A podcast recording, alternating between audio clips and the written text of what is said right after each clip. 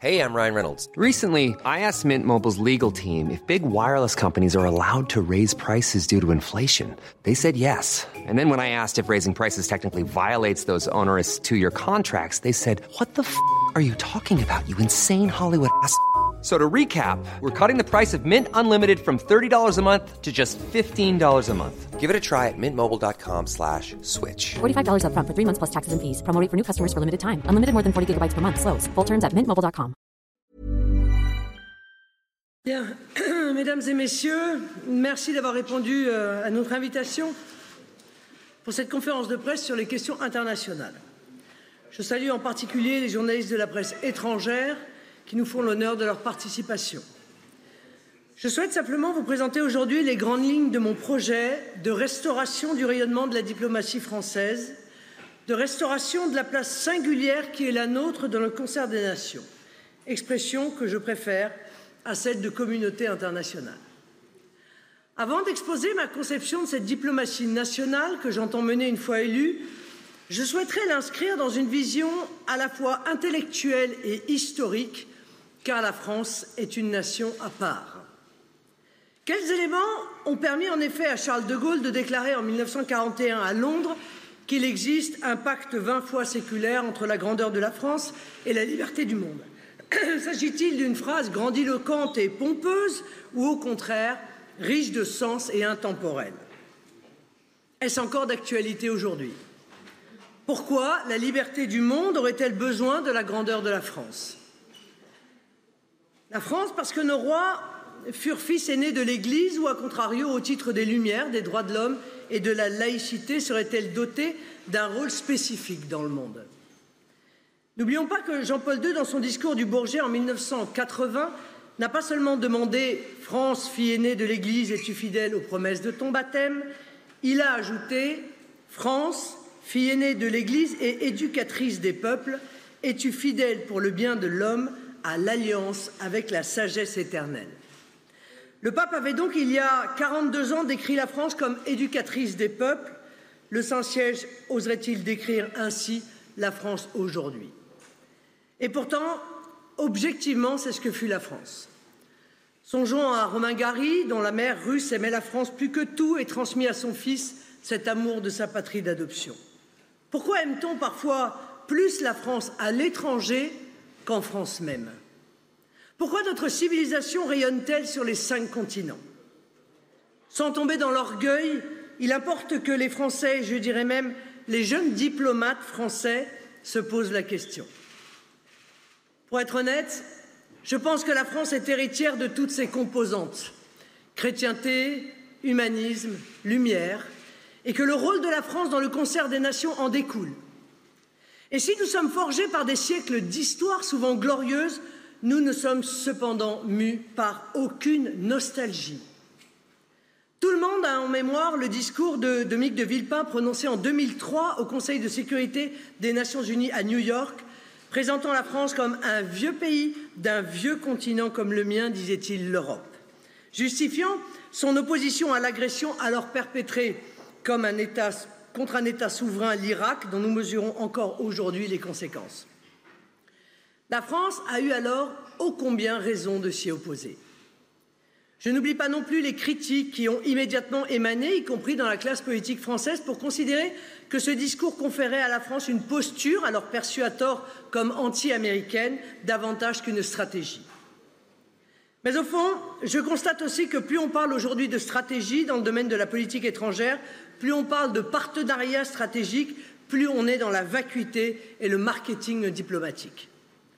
On n'a jamais autant employé le terme stratégie que depuis que nos gouvernants successifs n'apportent plus aucun élan, aucune âme à notre diplomatie, se contentant d'en préserver vaguement l'outil ou d'en renier et d'en orienter mal les moyens. Si la vocation de la France est continentale, elle ne saurait oublier qu'elle a un héritage maritime qui fait d'elle une puissance mondiale, présente sur tous les océans du monde, grâce à son domaine outre-mer, sa marine marchande et de guerre et ses alliances. Son horizon géographique n'est pas borné à l'Europe, ni même à une communauté allant de l'Atlantique à l'Oural. Elle est mondiale par sa géographie, son histoire, ses intérêts et ses fidélités.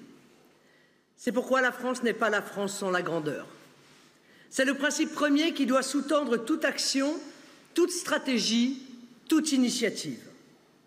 La France n'est pas une nation moyenne, mais une grande puissance qui compte encore. Le second principe qui guidera mes pas est la défense urbite et orbite de l'intérêt national, c'est-à-dire ce qui est bon, nécessaire et utile à la France. Cette conception n'est pas étriquée ni même égoïste, elle est non seulement naturelle à tous les pays, mais elle est en outre le prérequis de toute diplomatie active et entreprenante. Qu'est-ce qu'au fond une alliance ? Si ce n'est que l'acceptation mutuelle d'un intérêt commun sans cesse rafraîchi par la réciprocité et la valeur des services rendus. Le troisième principe que je remettrai au cœur de mon action diplomatique est le retour des valeurs traditionnelles de la diplomatie française : indépendance, équidistance et constance. Ces trois piliers nécessitent un développement. L'indépendance n'est pas cette attitude égoïste d'une nation neutre, indifférente au sort du monde et des peuples. Elle est au contraire le moteur nécessaire de toute intervention dans les affaires du monde. Comment être acteur de paix et de liberté dans le monde si l'on est soi-même enchaîné à des dépendances qui ligotent toute action et obèrent d'emblée toute objectivité ? L'indépendance s'affirme ainsi comme la condition nécessaire à toute intermédiation, à tout arbitrage et à toute entreprise. La France peut être utile au règlement des grands désordres du monde si, et seulement si, elle est indépendante. C'est là un paradoxe que comprennent mal les mondialistes, mais que nous autres nationaux, nous savons être une vérité éternelle. C'est l'une des raisons qui me feront quitter le commandement intégré de l'OTAN.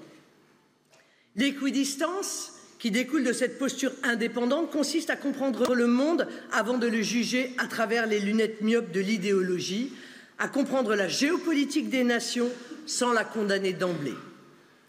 Enfin, parce que la France est l'héritière de mille ans de traditions diplomatiques et militaires, intellectuelles et culturelles, la constance est de rigueur. Constance dans ses choix d'un monde multipolaire, constance dans ses engagements envers certains pays comme le Liban et certaines communautés comme les chrétiens d'Orient et certains peuples comme les peuples juifs et palestiniens. Pour ma part, je m'inscris plutôt dans la tradition westphalienne des relations équilibrées entre États souverains et dans la tradition de dix-huit cent quinze d'intégration de la France dans le concert européen et dans le concert des nations, sans subir ni chercher à imposer d'hégémonie. Non parce que la France n'aurait plus les moyens d'exercer une quelconque hégémonie, impériale, coloniale, linguistique ou commerciale, mais parce que cela, au fond, ne correspond pas aujourd'hui à sa vocation. Enfin, pour être complète, je restaurerai la diplomatie secrète, car c'est la seule qui soit efficace. À la diplomatie bavarde et ouverte d'Emmanuel Macron, je substituerai la diplomatie du silence et de l'action confidentielle. Ce qui supposera une réforme des méthodes, des ressources et des leviers de la diplomatie française, trop brouillonne, trop peu informée et si peu discrète. Alors, quelle sera ma politique de restauration de la place de la France dans le concert des nations si les Français m'élisent le vingt-quatre avril prochain? Sans bien sûr renoncer au multilatéralisme, j'insisterai sur l'approfondissement du bilatéralisme, aujourd'hui trop négligé au profit du multilatéralisme et qui doit être au cœur de notre action diplomatique. Lors de la conférence des ambassadeurs d'août deux mille dix-neuf, le président Macron a fort opportunément constaté que le Quai d'Orsay devait réinvestir le travail bilatéral, se disant frappé de voir que l'Europe avait été laissée aux spécialistes, ce qui signifiait en fait euh, à des technocrates d'un fédéralisme européen sans âme au détriment de nos relations bilatérales avec les autres États européens. Eh bien, son constat était juste. Il disait avoir effectué une vingtaine de déplacements bilatéraux parmi les pays de l'Union européenne en deux ans et s'être alors aperçu que, euh, en visitant ces pays, que ces pays n'avaient plus été visités par des présidents français depuis quinze vingt ans. Et effectivement, c'était le cas, par exemple, de la Croatie et de la Serbie. Il a aussi reconnu que l'Allemagne avait été beaucoup plus efficace que nous durant les quinze dernières années sur ce sujet, avant d'appeler à réinvestir le dialogue avec les États baltes, les États de l'Est, le groupe de Visegrad, les pays de la rive sud de la Méditerranée.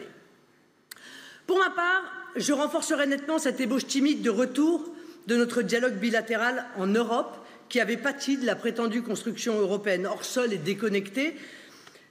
oui, déconnectés même, ce que l'on nommait naguère le concert européen. Je pense aux États déjà membres de l'Union européenne, mais aussi aux Balkans occidentaux, que nous n'avons pas vocation à laisser, comme aujourd'hui, sous les influences exclusives des États-Unis, de la Russie, de la Turquie, de l'Allemagne. Dans ce retour au bilatéralisme, permettez-moi d'illustrer mon projet par l'évocation non exhaustive de plusieurs des pays avec lesquels la France entretient des relations privilégiées. Tout d'abord, le Levant. Le Liban est cher à mon cœur et constituera l'une de mes priorités. Je ne reviendrai pas, bien sûr, sur les liens qui nous unissent, que tout le monde connaît, bien avant le soutien de Napoléon trois apporté aux Maronites, puis le mandat confié par la Société des Nations. Je reconnais le soutien que le président Macron a tenté de lui apporter, à ce stade sans grand succès et dans des conditions difficiles, mais je crois que la solution passe aussi, bien sûr, par une évocation plus claire avec Israël, avec les États-Unis, avec la Russie, avec l'Iran, du prix que nous attachons au Liban et à sa souveraineté, de la nécessité d'un Liban libre pour la stabilité et le rayonnement du Proche-Orient et du monde arabe. Le prix que nous attachons à l'indépendance et la stabilité du Liban ne réduit en rien nos liens d'amitié avec Israël. Nous sommes au contraire pour un rapprochement entre les deux États. Je l'affirme sans naïveté et avec modestie, car il s'agit de questions éminemment complexes, mais avec force et détermination. Je nommais pas bien sûr la question de l'instrumentalisation du Hezbollah par l'Iran, que la France ne peut régler seule. C'est pourquoi je pense que la question libanaise doit être plus systématiquement et efficacement évoquée avec nos partenaires israéliens, iraniens, russes, américains, saoudiens, ainsi bien sûr qu'avec le Saint-Siège, au nom de nos liens culturels et cultuels avec le Liban, comme le disait François Mitterrand. Pour tout dire, je pense un peu illusoire de rencontrer les acteurs libanais pour les enjoindre à s'entendre entre eux quand nous savons que le contexte international et les immixtions étrangères ne le permettent pas. On ne vole pas vers l'Orient compliqué avec des idées simples, comme le général de Gaulle le déclara au sujet de la campagne de Syrie de l'été quarante et un, ni en homme pressé, comme le fit, même avec beaucoup de bonne volonté, Emmanuel Macron. Comment évoquer le Levant sans parler du conflit israélo-palestinien? Par souci de constance et parce que je la crois juste, politiquement, historiquement et moralement, je resterai fidèle à la ligne officielle du Quai d'Orsay, engagement constant de la France en faveur de la solution des deux États. Le conflit israélo-palestinien ne pourra être résolu que par la création d'un État palestinien indépendant, viable et démocratique, vivant en paix et en sécurité aux côtés d'Israël. La solution des deux États dans des frontières fondées sur les lignes de mille neuf cent soixante-sept est assortie d'une solution juste, équitable et agréée au problème des réfugiés. Elle est la seule qui permette de répondre aux aspirations nationales des Israéliens et des Palestiniens. La France plaide en faveur de la création d'un État palestinien. La France considère que Jérusalem doit devenir la capitale des deux États. Dans l'attente d'un règlement négocié du conflit et en vertu de la légalité internationale, la France ne reconnaît aucune souveraineté sur Jérusalem. » Fermez la citation. Je précise que les lignes de mille neuf cent soixante-sept ne sont pas intangibles. S'il apparaît un jour qu'un accord bilatéral entre Israéliens et Palestiniens intervient, bien sûr, et hélas, nous en sommes loin. Tout ce que nous pourrons mettre en œuvre pour favoriser un tel rapprochement, nous le ferons. À ce propos, je ne peux que me féliciter des rapprochements récents entre Israël et le monde arabe. Il me semble que la France, qui entretient simultanément des relations privilégiées avec le monde arabe et avec Israël, bénéficie d'une expertise, d'une familiarité avec le Levant qui a peut-être été négligée, y compris parfois par nos partenaires américains. Il appartient d'abord aux Israéliens et aux Palestiniens de résoudre ce conflit. La vocation de la France est de favoriser cette résolution. Avant d'évoquer le Maghreb, un mot sur la péninsule arabique. La dérive islamiste de certains pays ne peut être ignorée, mais je crois que la France est bien placée pour en souligner l'impasse. Les Émirats arabes unis, comme Oman, sont des pays sur lesquels la France peut s'appuyer pour faire reculer les idéologies islamistes qui menacent aujourd'hui la stabilité du monde. Suivons donc notre tour de la Méditerranée pour évoquer le Maghreb. Je souhaite maintenir et enrichir nos liens avec les trois États du Maghreb. Je pense au royaume du Maroc, qui nous est cher, et à notre appui à la stabilisation en cours en Tunisie, si les autorités tunisiennes la sollicitent. En raison de malentendus possibles sur ma vision de la relation franco-algérienne, permettez-moi d'évoquer plus spécifiquement ce pays.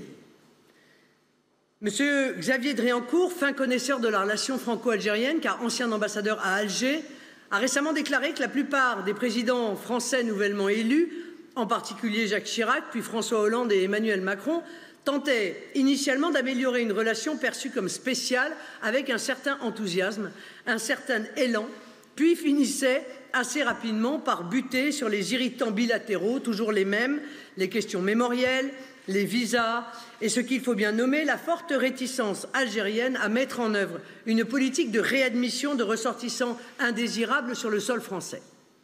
Je mettrai en œuvre une politique exactement inverse, sur le plan chronologique et sur le plan méthodologique, mais avec le même objectif d'entretenir des relations amicales avec l'Algérie et en tenant compte des observations de l'ambassadeur Driancourt dans son dernier ouvrage, qui explique par exemple que les Algériens comprennent et connaissent parfaitement les Français, tandis que les Français qui croient connaître l'Algérie, sorte de miroir déformé de la France, bien souvent n'y comprennent rien. Je n'oublie pas la fameuse observation selon laquelle Marseille est plus proche géographiquement d'Alger que de Paris et n'entrerait pas dans le débat consistant à déterminer si la Méditerranée doit être perçue comme une frontière entre Europe et Afrique ou un lac autour duquel serait favorisée une civilisation ayant vocation à l'unité. Vis-à-vis de l'Algérie, mon souhait est donc d'emblée de conditionner tout nouvel octroi de visa au profit de ressortissants algériens, toute autorisation de transfert de fonds, toute acquisition de propriété en France par un dignitaire algérien à plusieurs éléments, incluant une mise en œuvre effective de la réadmission par les autorités consulaires algériennes en France. Je pense qu'il vaut mieux s'attaquer à ces irritants d'emblée, ce qu'aucun de mes prédécesseurs n'a eu le courage de faire, et ensuite de nouer progressivement des relations normales d'État souverain à État souverain, ce qui me semble être plus encore dans l'intérêt de l'Algérie et des Algériens que de la France. Au fond, nous ne sommes pas dépendants économiquement de l'Algérie, ni d'ailleurs du gaz algérien. Il est surtout dans l'intérêt de l'Algérie que ses relations avec la France soient saines et apaisées.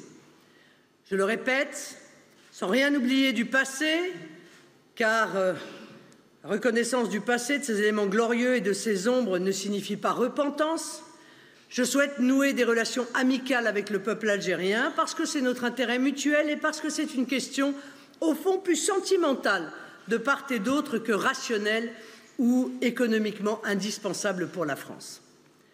Les Algériens qui vivent déjà en France et se comportent conformément au droit français, respectent nos us et coutumes et aiment la France, ses traditions, son histoire, sa culture, qui bénéficient d'un contrat de travail et qui nous enrichissent de leur savoir-faire, ce qui constitue, je pense, la majorité d'entre eux, n'ont pas de raison de ne pas être invités à y rester.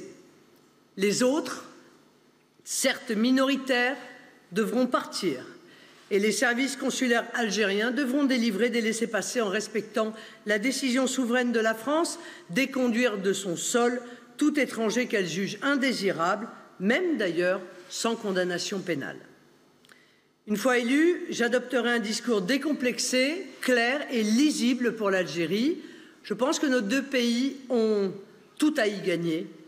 Je veux adopter une politique d'ailleurs comparable à l'égard des Comores, par exemple. Permettez-moi de passer directement des rives méditerranéennes à celles du Rhin et de l'Elbe, parce que je voudrais, au sujet de l'Allemagne également, dissiper tout malentendu. Si j'ai pu, à juste titre, critiquer vivement Madame Merkel, car je crois que la politique énergétique et migratoire, mais également euh, Euh, la discrète et habile hégémonie sur l'Europe qu'elle mena fut particulièrement funeste pour l'Europe et pour son propre pays, je tiens à souligner que je ne nourris aucune hostilité à l'endroit de la nation allemande. Je suis aussi bien consciente de l'interdépendance économique entre la France et l'Allemagne et des influences culturelles et civilisationnelles mutuelles dont on est parfois trop peu conscient en France ou qu'il fut bon, de bon ton pardon, de gommer des ouvrages scolaires en France après la guerre de dix-huit cent soixante-dix. Par exemple, le fait que les Francs sont des Germains, sans parler de la Confédération du Rhin, par laquelle la France a en fait commencé à unifier l'Allemagne avant même Bismarck. Les traditions politiques françaises et allemandes diffèrent profondément et bien souvent, les Allemands perçoivent la France comme trop jacobin, tandis que les Français ne comprennent guère le fédéralisme allemand. Je ne les crois pas du tout incompatibles, dès lors que l'on ne cherche pas à plaquer, sans le dire, le modèle allemand sur la France via l'Europe des régions ou la constitution de grandes régions transfrontalières. Chaque nation a son génie propre, sa tradition politique et son organisation territoriale. Je chérirais, comme le firent De Gaulle et Adenauer, puis Valéry Giscard d'Estaing et Helmut Schmidt, qui la forgèrent, la réconciliation franco-allemande, sans suivre en revanche euh, le modèle Macron-Merkel d'aveuglement français à l'égard de Berlin.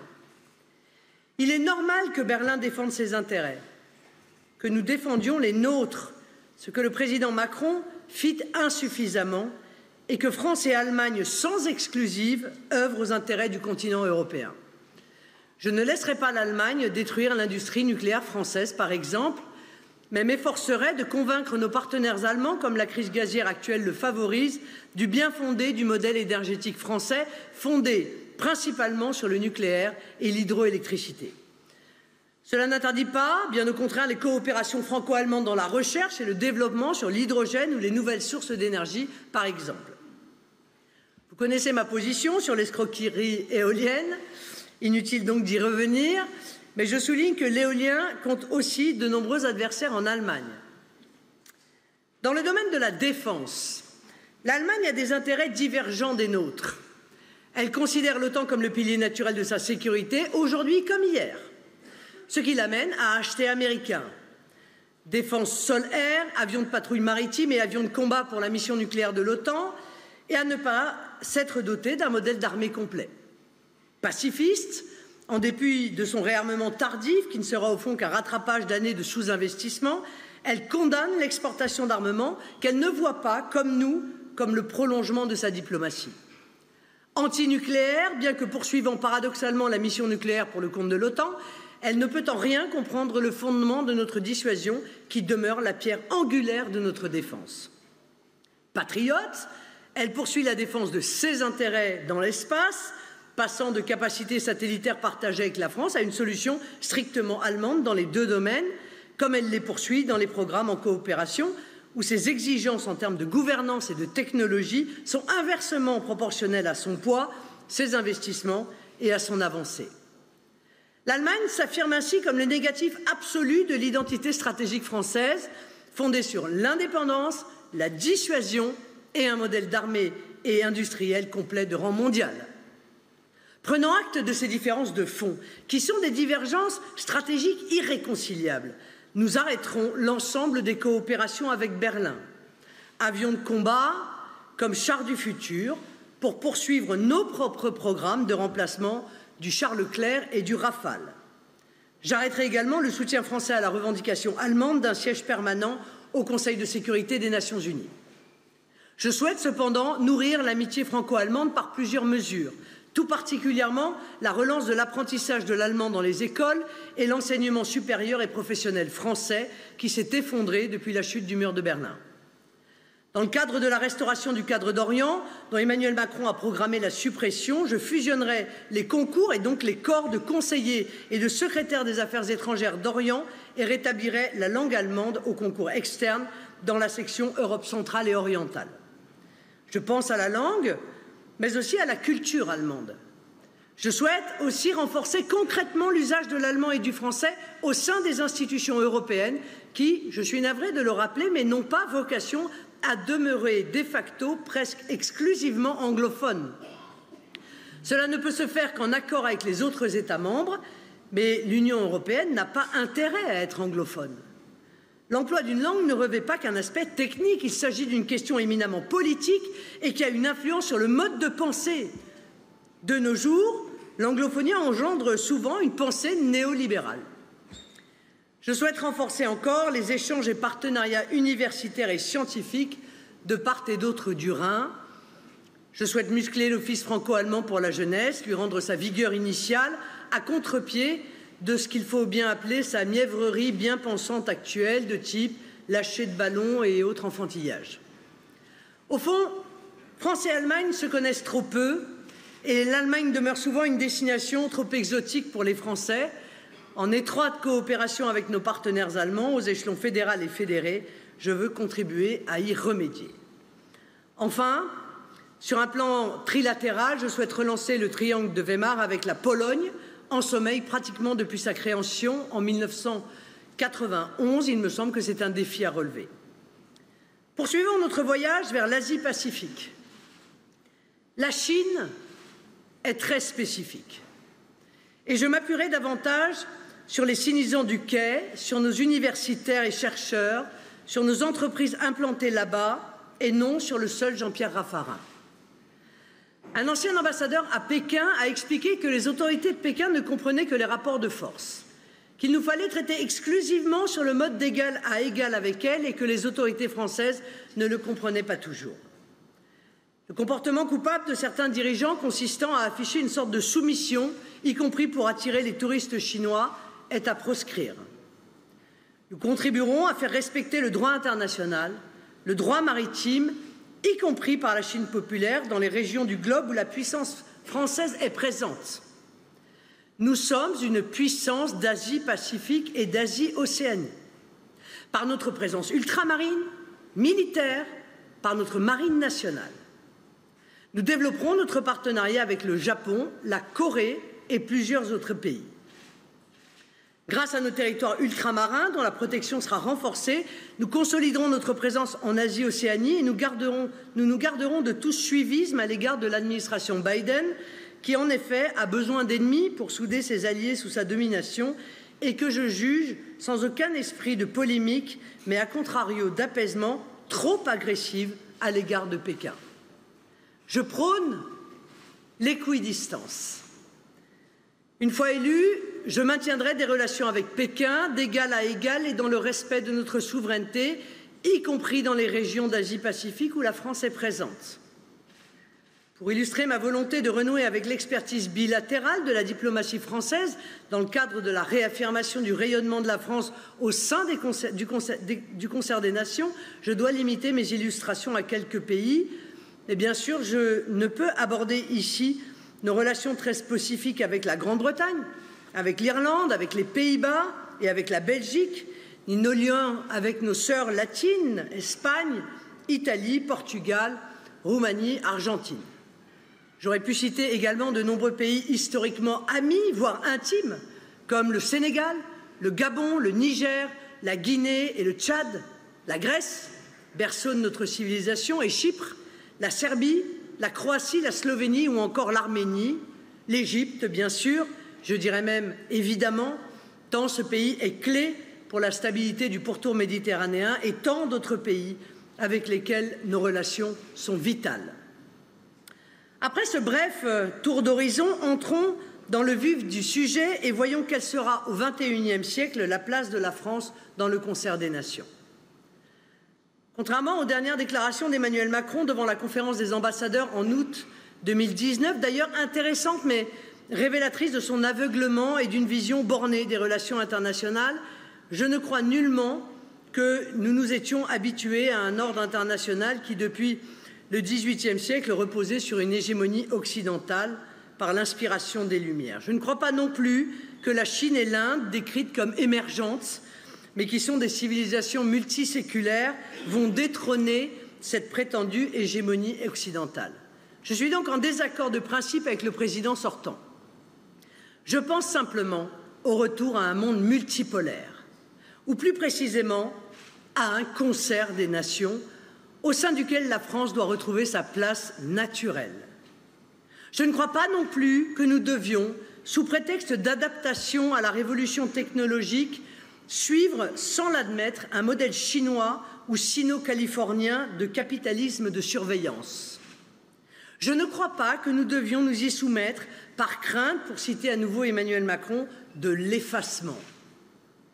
Je ne crois pas du tout non plus lorsqu'il annonce que l'Europe disparaîtra avec l'effacement de ce moment occidental et le monde sera structuré autour de deux grands pôles, les États-Unis d'Amérique et la Chine. Simplement parce que la Chine a son génie propre et que nous avons notre génie propre. Surtout, je ne définis pas du tout la civilisation occidentale comme le fait Emmanuel Macron, simplement parce que sa conception de la civilisation post-chrétienne et finalement post-européenne est déshumanisée, donc utopique, n'est pas la nôtre. Lui, il rappelle, il appelle, je cite, à refonder ce qui est profondément la civilisation européenne. Mais un peu de modestie sied parfois. Qui sommes-nous pour refonder une civilisation qui est le fruit de plusieurs millénaires? C'est bien dans l'esprit En Marche, qui se pense condamné pour poursuivre à un mouvement, à une agitation permanente, ce qui est l'exact opposé de la civilisation. Évoquons maintenant le rôle de la France dans l'OTAN. Tandis que la Finlande et la Suède semblent vouloir intégrer l'OTAN, je lis parfois dans la presse internationale qu'un déséquilibre de l'OTAN ou un désengagement français serait craint, y compris outre-Atlantique, dans l'hypothèse de mon élection. Je voudrais dissiper tout malentendu. Je souhaite simplement renouer avec la politique qui fut la nôtre de mille neuf cent soixante-six à deux mille neuf, qui n'impliqua nullement une soumission à Moscou, un éloignement de nos engagements au titre de l'article cinq, et jamais, entre mille neuf cent soixante-six et deux mille neuf, la loyauté de la France à l'égard de l'OTAN n'a été mise en défaut. Je ne placerai simplement jamais nos forces armées sous un commandement qui ne relève pas de la souveraineté nationale française, ni sous un commandement intégré de l'OTAN, ni sous un futur commandement européen. La France est un État fondateur de l'OTAN, et c'est à l'OTAN, non à l'Union européenne, que nous devons une paix relative sur le continent européen, si l'on exclut les conditions de la dislocation de la Yougoslavie. Je ne proposerai donc pas de quitter l'OTAN, mais son commandement intégré, comme ce fut le cas de mille neuf cent soixante-six à deux mille neuf. Les raisons données d'ailleurs par le général de Gaulle en mille neuf cent soixante-six s'appliquent encore aujourd'hui. Non-soumission à un protectorat américain exercé sur le sol européen sous couvert de l'OTAN. Refus de devoir être engagé contre notre gré dans certaines des guerres menées par les États-Unis. Ce n'est pas moi qui ai déclaré l'OTAN en état de mort cérébrale. Je ne souscris d'ailleurs pas à cette formule à l'emporte-pièce et périlleuse, même si je reconnais que le président Macron a fait preuve de fermeté à l'égard d'un Erdogan dont la présence au sein de la même organisation régionale de défense que la nôtre pourrait sembler discutable. Je le répète sans ambiguïté, élue présidente, je quitterai le commandement intégré mais ne renoncerai pas à l'application de l'article cinq du traité de l'Atlantique Nord sur la sécurité collective, exactement donc comme ce fut le cas avant deux mille neuf. Permettez-moi de préciser un peu les choses. Le rapport Védrine de deux mille douze considère en substance qu'une deuxième sortie de la France du commandement intégré de l'OTAN ne serait pas une option, mais que nous devons nous y montrer plus exigeants. C'est un point de vue respectable et largement partagé, d'ailleurs, il faut bien le dire, au sein des élites françaises, y compris militaires d'ailleurs. Mais je ne crois pas que la France puisse se montrer plus exigeante en se maintenant au sein du commandement intégré. C'est une tactique qui, selon mes observations, a échoué.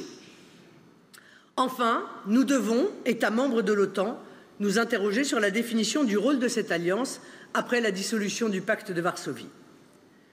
Dès que la guerre russo-ukrainienne sera achevée et aura été réglée par un traité de paix, je me prononcerai en faveur de la mise en œuvre d'un rapprochement stratégique entre l'OTAN et la Russie, comme cela avait été naguère envisagé. C'est l'intérêt de la France et de l'Europe, mais aussi, je crois, des États-Unis, qui n'ont, même dans l'hypothèse d'une réticence de Washington à envisager une Europe de Lisbonne à Vladivostok, aucun intérêt à voir émerger une étroite union sino-russe. Puis ajouter enfin que le départ français du commandement intégré n'affaiblira pas l'OTAN, mais la renforcera. C'est un paradoxe peu souligné mais vérifié. Avec sa dissuasion indépendante, la France non alignée fait peser sur les ennemis du camp occidental une menace d'autant plus efficace qu'elle n'obéit pas à un alignement avec les États-Unis et qu'elle introduit donc un doute majeur proprement dissuasif dans les calculs de tout adversaire.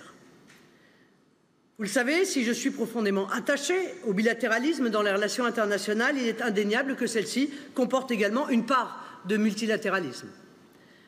Pour évoquer la place de la France dans le multilatéralisme, permettez-moi de commencer par la francophonie multilatérale qui doit être notre priorité comme le Commonwealth l'est pour les Britanniques. Le rapport de l'actuel gouvernement à la francophonie ne va guère au-delà de messages de soutien polis. Elle ne semble pas être considérée au sein du Quai d'Orsay comme un créneau porteur et bien identifié par la plupart de nos diplomates. Pire, subventionner l'Institut français et les alliances françaises se fait en pure perte si la France est perçue comme déclinante, y compris culturellement, si les dirigeants français s'expriment comme Emmanuel Macron en globiche, à Berlin ou en Inde. La francophonie n'est malheureusement pas perçue comme l'un des deux ou trois enjeux géostratégiques pour la France à long terme, ou même comme un sujet économique d'envergure. Il importe donc de reconstruire une vision politique à long terme, articulant ces différentes dimensions. L'Union francophone, que j'appelle de mes vœux, assumerait une triple dimension, culturelle bien sûr, par un soutien plus large à des programmes de diffusion de la langue française, politique, par la complémentarité avec les actions des partenaires régionaux ou de l'ONU en cas de crise locale, économique et financière, par la création d'une institution de financement et d'une institution d'expertise technique. La francophonie institutionnelle doit être un instrument de réussite pour le développement du continent africain. À ce titre, la création d'une agence francophone de promotion de l'industrialisation en Afrique pourrait être étudiée. Elle permettrait de promouvoir une industrialisation écologiquement efficiente du continent, dans l'agroalimentaire et l'économie verte notamment, en anticipation de l'importance démographique du continent africain et donc de sa part dans les changements climatiques d'ici à la fin du siècle. L'un des dogmes des thuriféraires du multilatéralisme consiste à croire que la France seule n'existe plus, mais que le multilatéralisme onusien ou européiste permettra de démultiplier sa puissance et son influence. Rien n'est plus faux. D'ailleurs, la vérité nous oblige à dire que, par exemple, les démocrates américains déguisent souvent en action multilatérale la manifestation de leur puissance. S'ils ne peuvent contrôler une organisation multilatérale, généralement ils la quittent ou n'y adhèrent pas. Ils n'ont ni budget, ni temps à y perdre. Je conçois le multilatéralisme, et c'est la politique que je mettrai en œuvre, comme nécessitant une non-immixtion dans les affaires intérieures au nom d'une prétendue responsabilité de protéger qui est en fait la version édulcorée du devoir d'ingérence cher à Bernard Kouchner. Je placerai la souveraineté des États au cœur de ma conception du multilatéralisme. Je ne crois nullement que l'interdépendance des États économiques notamment ferait de la souveraineté une réalité dépassée, bien au contraire. L'État doit protéger des interdépendances ou au contraire les promouvoir lorsqu'elles sont bénéfiques. Je suis là pour une organisation westphalienne des relations internationales, pour un concert des nations, non pour une prétendue communauté internationale ou gouvernance mondiale, pure utopie ou déguisement de l'hégémonie exercée par une ou deux superpuissances. Par ailleurs, je ne crois pas que le fait de quitter une organisation multilatérale constitue un repli sur soi ou un rabougrissement. Je le dis d'autant plus volontiers que le Frexit n'est nullement notre projet, mais lorsque la Grande-Bretagne a quitté l'Union européenne, la classe dirigeante française a parlé d'un repli nationaliste et insulaire et prédit un cataclysme pour les Anglais. Or, il n'en est rien. Les Britanniques sont passés de la bureaucratie bruxelloise, qu'ils n'ont jamais supportée, au concept ambitieux de Global Brighton, c'est-à-dire le grand large. Je le répète, ce n'est pas notre projet. Nous, nous voulons réformer l'Union européenne de l'intérieur. Mais plus nous nous libérerons du carcan bruxellois tout en restant dans l'Union européenne, plus nous nous tournerons vers le vaste monde. Il me semble que c'est ce que les Anglais ont bien compris. Un travers asphyxiant pour l'outil diplomatique français est de concentrer sur de prétendus grands enjeux globaux définis par telle ou telle agence de l'ONU ou, par exemple, par le GIEC. Ainsi, au lieu d'œuvrer aux intérêts de la France, nos ambassades doivent parfois se consacrer à la santé reproductive, à la promotion des droits des minorités, à l'égalité femmes-hommes ou encore à la diplomatie féministe. Or, la diplomatie française doit être orientée non en direction de prétendus grands enjeux globaux, féministes ou environnementaux, mais vers la protection et la promotion des intérêts de la France, quels qu'ils soient dans le monde. C'est cela le rôle de la diplomatie française. Pour autant, je soutiendrai les projets, ceux des programmes français ou bilatéraux, voire multilatéraux, qui auront fait la preuve de leur efficacité en faveur de la protection des femmes, notamment contre tout fanatisme religieux, contre certaines traditions, excisions, infibulations, mariages précoces, ou pour la prévention du recours aux femmes comme butin de guerre, du viol comme arme de guerre dans certains conflits armés. En revanche, les pays riches n'ont pas vocation, par l'intermédiaire de l'ONU et de ses agences, à imposer aux pays pauvres leur mode de vie ou leur tradition. La question environnementale internationale, par nature, ne constituera pas l'alpha et l'oméga de ma politique étrangère, et je pense que les coopérations dans ce domaine peuvent être bilatérales ou transfrontalières. Parcs naturels transfrontaliers, mécanismes d'alerte en cas de pollution industrielle en amont de rivières, par exemple entre la France et la Belgique, et c'est encore à améliorer, il faut bien le dire, en termes de souplesse.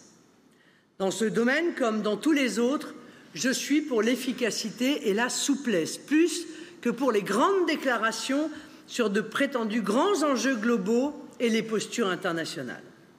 Pardon, mais l'accord de Paris sur le climat, euh, qui a mobilisé pendant de longs mois la quasi-totalité du personnel diplomatique français, est considéré comme un succès de la France. Mais on ne s'est plus alors occupé de la défense et de la promotion des intérêts de la France. La diplomatie française ne se souciait plus de la France, mais de la sacro-sainte COP vingt et un, dont Laurent Fabius fut en quelque sorte le gourou. Pour autant, je vous le dis clairement, je ne sortirai pas de l'accord de Paris. Je suis en effet favorable aux orientations de cet accord, puisque je souhaite abandonner le plus possible les énergies fossiles au profit du nucléaire civil. Bien que cette question de la crise climatique ne constitue pas la priorité de ma politique étrangère, je soutiendrai en particulier les petits États insulaires, y compris dans l'océan Indien. Je ne pense pas seulement à la crise climatique, mais simplement à des aides ponctuelles en cas de cyclone, de séisme, de cataclysme naturel. Je suis favorable à la protection de l'environnement et de la biodiversité, ou diversité biologique, terrestre et marine, favorable à la gestion durable ou soutenable des ressources halieutiques, y compris dans l'océan Indien, par exemple dans le cadre de la Commission de l'océan Indien. Emmanuel Macron a annoncé lors de la conférence des ambassadeurs de deux mille dix-neuf qu'il doublerait la contribution française au Fonds vert sous l'égide de l'ONU. C'est très précisément le type de pratique auquel je renoncerai. Par souci d'économie budgétaire et parce que ces actions mutualisées sont en fait moins efficaces que les initiatives nationales ou privées, elles sont aussi moins visibles, dans le sens où les éventuels bénéficiaires n'identifient pas la France comme donateur ou contributeur, mais y voient une action multilatérale anonyme et souvent mal gérée et noyautée par certains groupes de pression transnationaux. Sur le multilatéralisme, je conclus par évoquer les Nations Unies. Je crois que notre siège permanent au Conseil de sécurité, attribué après la libération, grâce d'ailleurs au soutien de Churchill, ne peut pas seulement résulter de la Seconde Guerre mondiale et du fait que nous sommes dotés de la dissuasion nucléaire.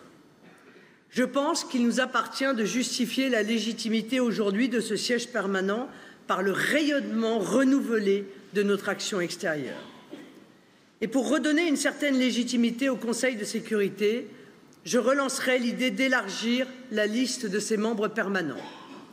Je pense bien sûr à la grande puissance qu'est l'Inde, mais aussi à un représentant de l'Afrique, voire plus tard de l'Amérique du Sud. Je sais que cette idée a déjà émergé par le passé. Je sais qu'elle sera probablement difficile, voire très difficile à mettre en œuvre. Je crois qu'elle doit être à nouveau proposée et qu'elle pourra participer à rééquilibrer les relations internationales. Si nous ne négligeons pas les G sept, G vingt, nous voulons renforcer les relations bilatérales avec chacun des quelques deux cents États avec lesquels nous entretenons des liens diplomatiques. Je souhaite promouvoir le cœur de métier de la diplomatie, l'analyse, la connaissance de terrain, le rayonnement sur le terrain, et non seulement dans les grandes enceintes multilatérales ou informelles. Dernier point avant de conclure, je souhaite une politique de coopération et de développement plus efficace et pragmatique, moins dispendieuse et plus conforme à nos intérêts. Avant tout, je souhaite renforcer la tutelle de façon effective de Bercy et du Quai d'Orsay sur l'Agence française de développement, l'A F D, qui a de facto tendance à s'en affranchir. Je souhaite une coopération étroite entre l'action de l'A F D et les priorités tant politiques que commerciales de la France. En particulier, l'A F D n'a pas vocation à financer la concurrence chinoise, le développement économique de la Chine sous couvert de développement durable ouvert. L'A F D ne financera plus l'acquisition d'infrastructures chinoises sur le sol africain, par exemple. L'A F D ne coopérera plus avec les États hostiles à la France ou refusant la mise en œuvre effective d'accords de réadmission de ses ressortissants indésirables. Je limiterai l'aide publique au développement aux pays amis de la France, en exclurait systématiquement le, les pays ne mettant pas en œuvre la réadmission. Le budget du Quai d'Orsay est constitué pour moitié de contributions multilatérales et d'A P D, or leur efficacité mériterait d'être mieux garantie. Je veux renforcer l'action diplomatique stricto sensu, le budget de fonctionnement de nos ambassades bilatérales, seulement quatre pour cent du budget actuel, restaurer notre outil diplomatique, réduire proportionnellement la part de l'A P D dans le budget des affaires étrangères. Mais la question n'est pas que budgétaire. Notre diplomatie a besoin d'un nouvel élan, d'une impulsion politique. Initialement, une politique étrangère néo-gaullo-mitterrandienne fut annoncée par le président Macron, le retour de la fierté, de l'influence et de l'indépendance diplomatique française. Nous observons également un fort recul du poids et du prestige de la France sur la scène mondiale, non imputable à ce seul quinquennat, même si une certaine accélération n'est pas exclue. Pour autant, le courage de certains succès, et certains succès pardon, sont à reconnaître, en particulier sur le dossier Turquie-Grèce. Notre politique étrangère est actuellement jugée à l'étranger et en Europe pragmatique et ambitieuse, mais instable, disruptive, hein, selon les think tanks anglophones. Les incompréhensions sont croissantes, y compris avec Berlin. Des théories sont prometteuses en termes de politique de sécurité, mais jugée non applicable dans les faits par nos voisins. Or, l'alternative un peu catastrophiste, soulignée par Jean-Yves Le Drian, serait se relever ou sortir de notre propre histoire. Idée selon laquelle la rivalité sino-américaine risque de nous mettre hors jeu, nous, Européens. Paris a fait avec Emmanuel Macron le choix de la souveraineté européenne ou autonomie stratégique européenne, terme que je proscrirais, car ni la France ni l'Europe ne sont autonomes. Elles sont indépendantes et seuls les États membres de l'Union européenne sont souverains, pas l'Union européenne.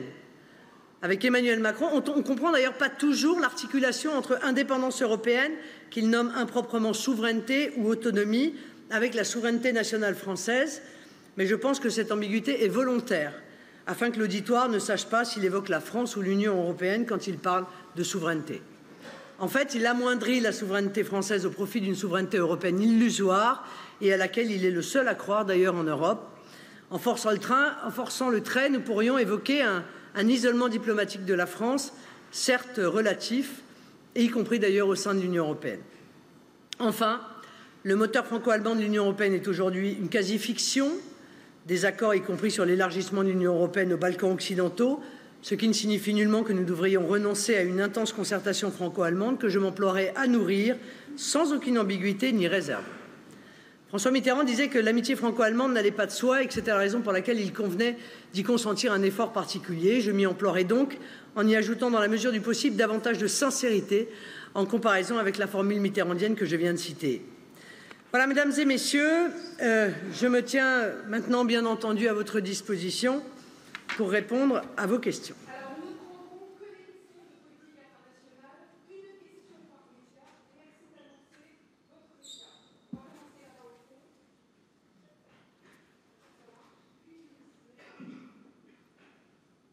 votre média. On va commencer à la rencontre. Bonjour, Marie-Hélène, vous avez une question de F M T V.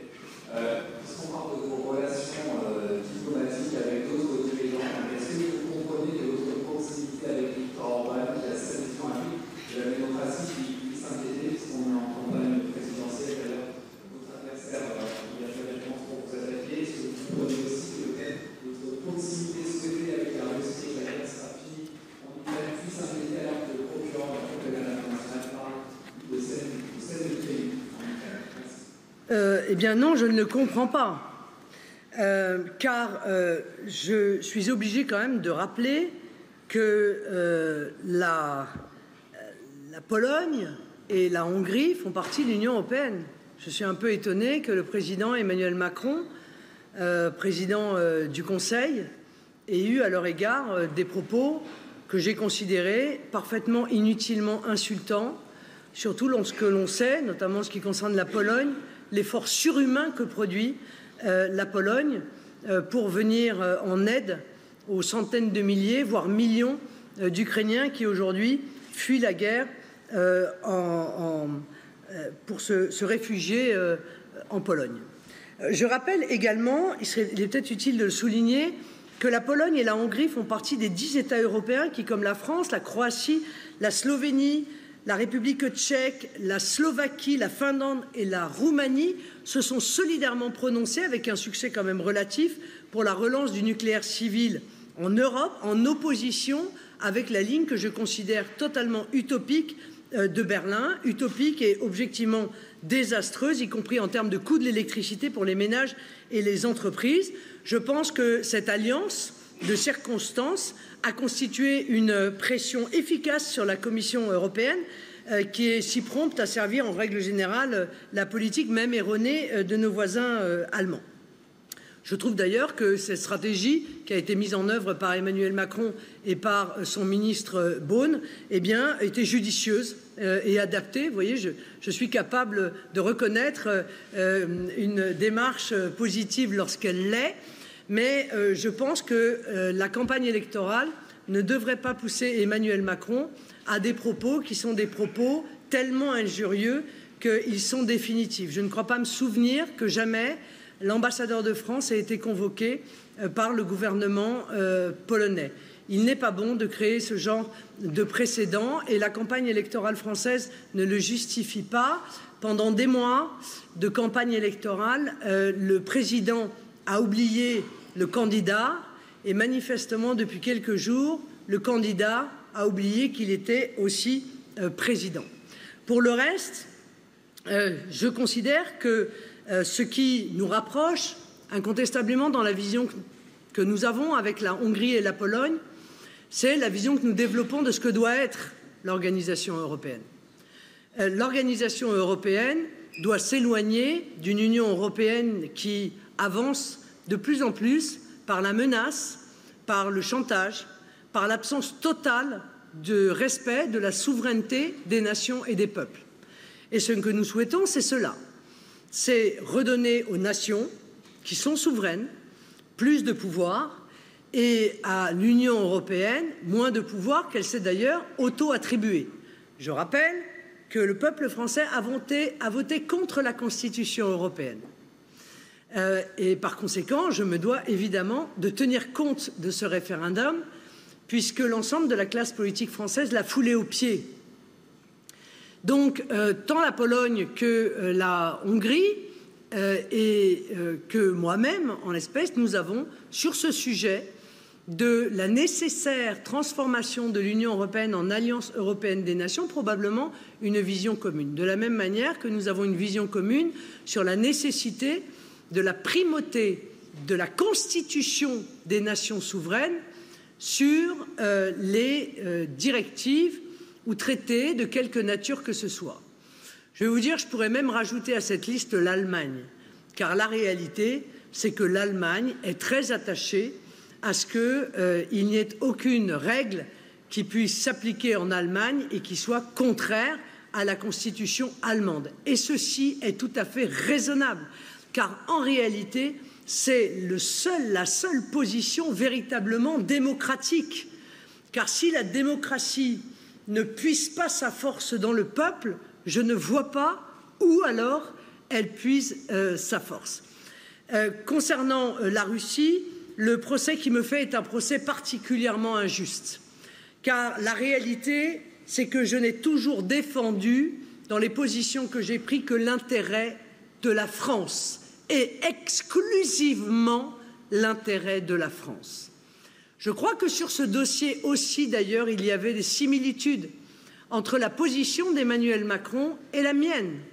Car durant des années, les années de son mandat, que ce soit au début de son mandat où il a invité Vladimir Poutine à Versailles ou que ce soit à Brégançon, euh, où euh, une rencontre avec euh, Vladimir Poutine a été euh, organisée, vous vous en souvenez, en deux mille dix-neuf, Emmanuel Macron, en tout cas dans les mots, on lui reproche maintenant, c'est souvent plus souvent dans les mots que dans les actions, mais ça c'est un autre sujet.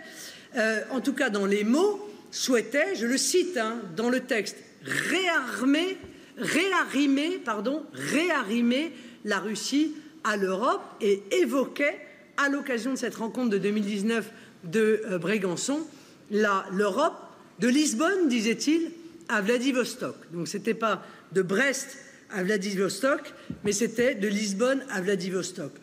Ça n'est jamais que la position que euh, j'ai défendue, car euh, jusqu'au déclenchement de la guerre en Ukraine, je pensais qu'effectivement, il était dans l'intérêt de la France que de réarrimer la Russie à l'Europe, et pour, je vous l'ai dit dans mon intervention, empêcher surtout la Russie de euh, constituer avec la Chine une alliance si soudée, sur le plan peut-être, euh, euh, après tout, euh, d'abord économique, euh, énergétique, peut-être demain militaire, voire monétaire. Euh, et tout ceci euh, n'est pas bon ni pour la France ni pour l'Union européenne. Excusez-moi de la longueur de ma réponse, mais il me semble que la question le nécessitait.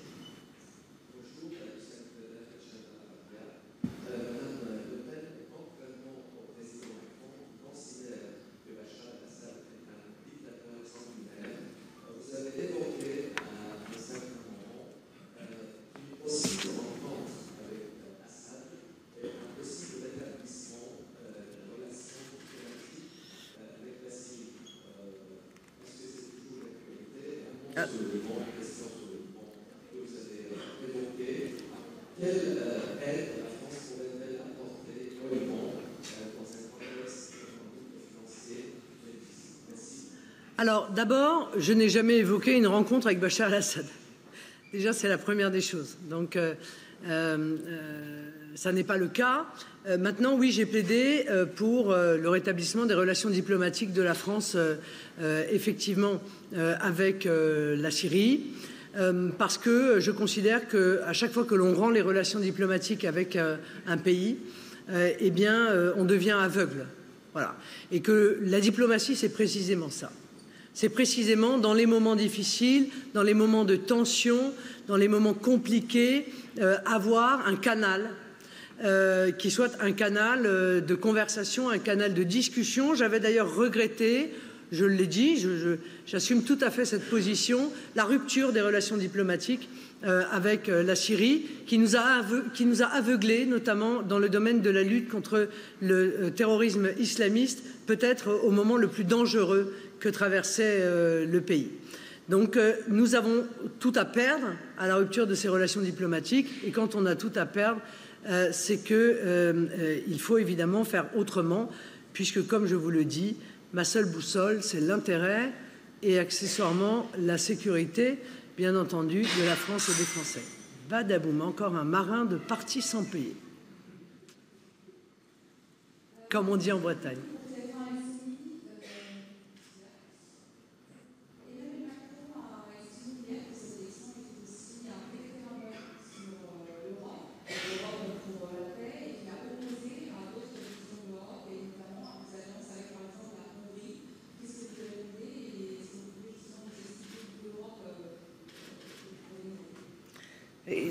Je vais avoir du mal à vous répondre. Je, je ne comprends pas ce que veut dire c'est un référendum pour ou contre l'Europe. Personne n'est contre l'Europe. Non, mais personne n'est contre l'Europe.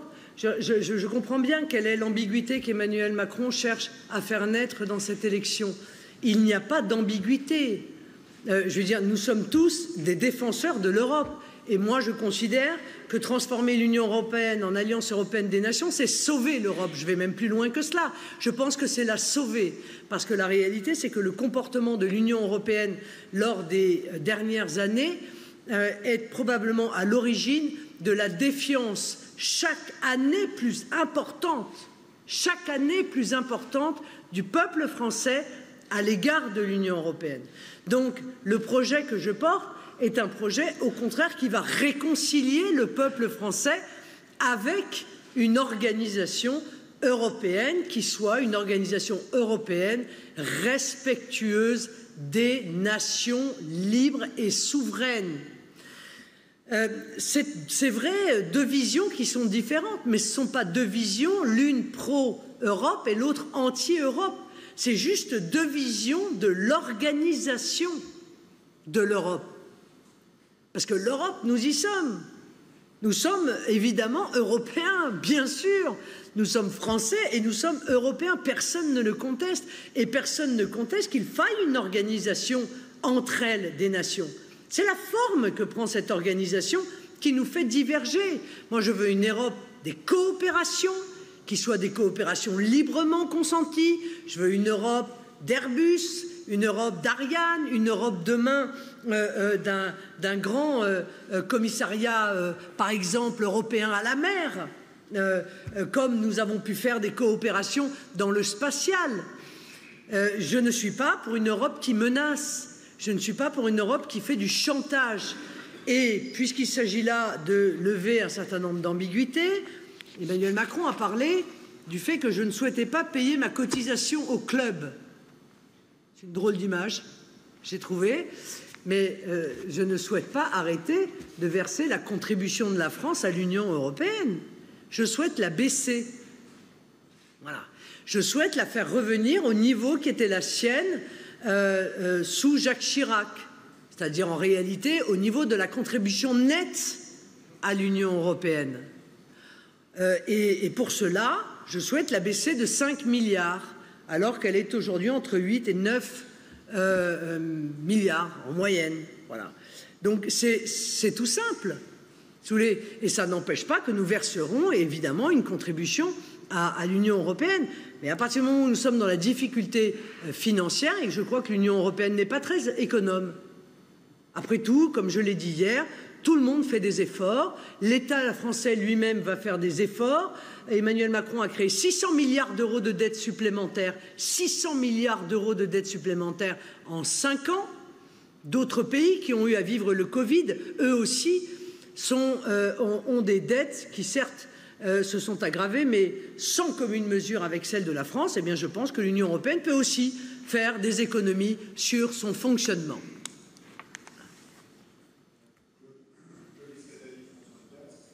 Vous avez rapidement condamné l'invasion russe en Ukraine. Vous parlez aussi beaucoup de la souveraineté des peuples. Les Ukrainiens sont se défendre face aux Russes. Vous, Président, vous seriez prête à autoriser la livraison d'armes, de l'équipement ou du renseignement? Alors, j'ai pas rapidement, si vous voulez, si, je, si je me suis pas justement exprimé longuement dessus, c'est parce que je me suis exprimé longuement, évidemment, euh, depuis euh, plus d'un mois sur ces sujets. Donc, euh, réponse, oui. Oui pour les armes de dé... oui pour les éléments de défense, les instruments de défense, oui pour le renseignement, bien sûr, évidemment. Je suis plus réservé, évidemment, sur la livraison euh, d'armes directes.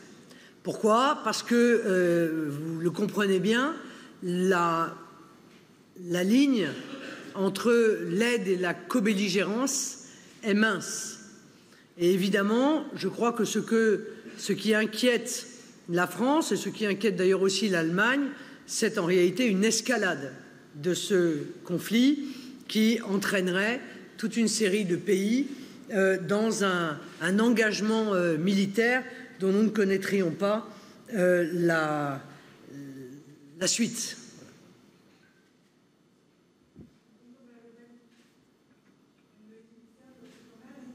Euh, en quoi consisterait précisément cette alliance européenne que vous appelez de vos voeux et qui servait à la situation européenne? Quelles sont les règles? Alors, je, si vous voulez, je peux refaire une conférence de trois heures, mais euh, ça va être difficile. Euh, de euh, vous répondre précisément. Car si vous voulez des réponses précises, ce que je peux faire, c'est euh, vous renvoyer vers le manifeste que nous avons rédigé lors des dernières élections européennes, qui est un manifeste qui doit faire à peu près cent vingt pages et qui expose de manière extrêmement claire euh, les règles que nous souhaitons mettre en œuvre. Mais sur les principes, vous l'avez compris, le principe, c'est que chacun des peuples étant libre, il détermine lui-même sa propre constitution. et qu'autant on peut encore une fois effectuer des coopérations, autant euh, si des règles internationales ou européennes vont à l'encontre de la constitution de nos pays, nous considérons que ces règles n'ont pas vocation à s'appliquer en droit français. C'est d'ailleurs exactement ce que j'ai introduit dans mon référendum, car vous le savez, je souhaite faire un référendum dès mon élection sur euh, l'immigration, avec euh, toute une partie qui est une révision constitutionnelle de la Constitution française, dans laquelle j'intègre euh, notamment euh, toute une série d'articles sur la euh, politique Euh, euh, concernant les étrangers, l'acquisition de la nationalité, et cetera, puisque la Constitution française en est pour l'instant dépourvue, mais également un article indiquant très clairement que euh, toutes, encore une fois, les dispositions qui entreraient en contradiction avec la Constitution française ne s'appliqueront pas euh, en, en droit euh, interne euh, français. Pour le reste, euh, euh, toutes les coopérations économiques, euh, tout ce qui vise à protéger Euh, le, le, l'espace européen. Là encore, il y a eu une ambiguïté qui a été euh, diffusée par euh, les équipes d'Emmanuel Macron et que je ne comprends pas, qui consisterait à dire Marine Le Pen veut remettre en cause la libre circulation des marchandises parce qu'elle veut opérer des contrôles aux frontières. Mais bien sûr, je veux opérer des contrôles contre les fraudes. Bien entendu. Évidemment. Évidemment que je veux pouvoir opérer des contrôles sur les produits qui arrivent en France et qu'ils soient d'ailleurs extra-européens ou intra-européens. Et je crois qu'on a été assez... Enfin, peut-être alerté à nouveau d'ailleurs par euh, euh, les événements qui viennent d'avoir lieu où des produits euh, euh, euh, eh bien, ont entraîné la mort de deux enfants. Il y a vingt-cinq pour cent d'importations alimentaires frauduleuses en France. Ce n'est pas moi qui le dis. C'est un rapport sénatorial du Sénat français. vingt-cinq pour cent d'importations alimentaires qui sont frauduleuses.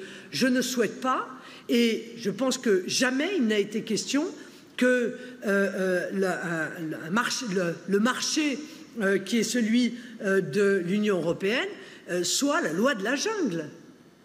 C'est pas euh, euh, le laisser faire, laisser aller, laisser passer, où on ne pourrait pas se protéger, protéger notre santé, protéger la santé de nos enfants, par exemple. Voyez, donc euh, voilà, c'est, c'est, je, je n'ai pas d'hostilité, encore une fois, à l'égard d'une organisation européenne, mais je ne souhaite pas que l'Union européenne devienne une sorte de gouvernement supérieur en autorité à celui que les peuples se sont choisis, parce que je suis profondément attachée à la démocratie.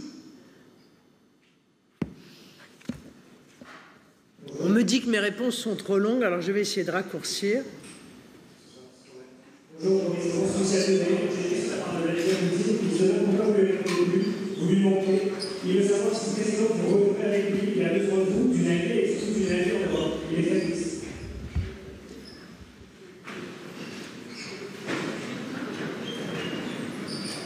C'est pas grave, c'est pas grave, pas d'agitation. Continuons notre conférence. C'est pas grave, c'est pas grave, pas d'agitation. Continuons notre conférence.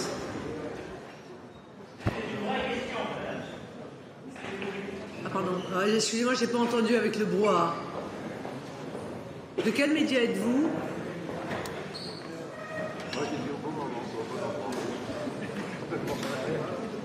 Russie à Today, et Vladimir Poutine se demande pourquoi vous ne lui répondez plus. Ça fait euh, un mois que vous ne lui répondez plus, deux mois. Non, excusez-moi, mais non, non, excusez-moi. Euh, euh, je, ça, c'est un, ça m'inquiète. Non, non, mais excusez-moi. Euh, je, je ne sais pas qui vous êtes, mais vous êtes un provocateur et par conséquent, j'ai autre chose à faire qu'à vous répondre. Est-ce qu'on peut avoir une autre question, s'il vous plaît, ou alors on met fin à cette conférence? Oui, bonjour. Bonjour, Jacques Cohen du New York Times. Euh, à ma connaissance, euh, votre parti a, votre parti a reçu un prêt de neuf millions d'euros en deux mille quatorze d'une banque russe. Ce prêt constitue pas un problème, une impression possible de dépendance, surtout qu'en deux mille dix-sept, vous avez choisi de vous rendre au Kremlin pendant notre campagne. Merci. Euh, non, absolument pas, monsieur. Je suis totalement euh, indépendante euh, de tout lien, de toute puissance. de tout lien, de toute puissance, euh, de tout cabinet, de toute nationalité d'ailleurs. Euh, j'ai effectué un prêt euh, à une banque tchéco-russe car je n'ai jamais réussi à obtenir un prêt ni en France jusqu'à présent, ni en Europe. Cette situation est d'autant plus scandaleuse que Emmanuel Macron, qui en avait pris conscience, a fait voter la création d'une banque de la démocratie. Il n'y a qu'un malheur, c'est qu'il ne l'a jamais euh, en réalité mise en application, et donc elle est restée votée, mais euh, sans décret d'application. Bon. Euh, il est quand même assez pervers de, quelque part, euh, nous empêcher d'obtenir le financement tout à fait naturel d'un mouvement politique représentatif dans son propre pays, obligés à aller chercher un prêt à l'étranger pour pouvoir nous reprocher d'avoir fait un prêt à l'étranger. Euh, je suis bien entendu à la disposition de toute banque américaine, euh, euh, d'Amérique du Sud, qui voudrait reprendre ce prêt à son compte. Certes, nous continuons à le rembourser, et c'est d'ailleurs la seule obligation qui est celle de mon mouvement, dont je ne suis plus la présidente, euh, c'est de rembourser ce prêt. Et nous le faisons sous la surveillance absolument attentive, car vous savez qu'en France, euh, que ce soit euh, la Commission nationale des comptes de campagne ou d'ailleurs les réglementations très strictes de financement des partis politiques, surveillent de très près, évidemment, le remboursement euh, de euh, ce prêt.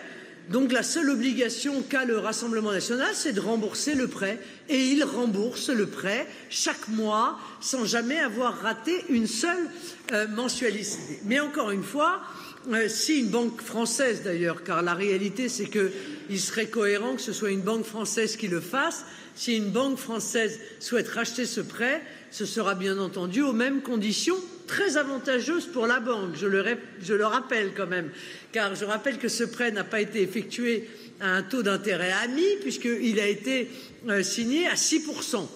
Voilà, bon, euh, moins qu'on puisse dire, c'est qu'on a trouvé des prêts plus intéressants par le passé. Bon voilà, donc euh, euh, je suis à votre disposition. Je pense que c'est un mauvais procès qui nous est fait. Euh, encore une fois, ce que nous souhaitons, c'est évidemment emprunter auprès de banques françaises, mais nous n'avons jamais trouvé de banque française qui accepte euh, de euh, nous euh, financer. Je n'en conclus rien, puisque pas plus que je, ne pense, je pense que les banques tchèques euh, ou les banques tchéco-russes euh, prennent leurs ordres euh, auprès des dirigeants russes. Je ne pense pas ou je ne veux pas croire que les banques françaises prennent leurs ordres auprès du président de la République française. Sinon, alors, c'est lui qui serait responsable de cet état de fait très profondément antidémocratique. Après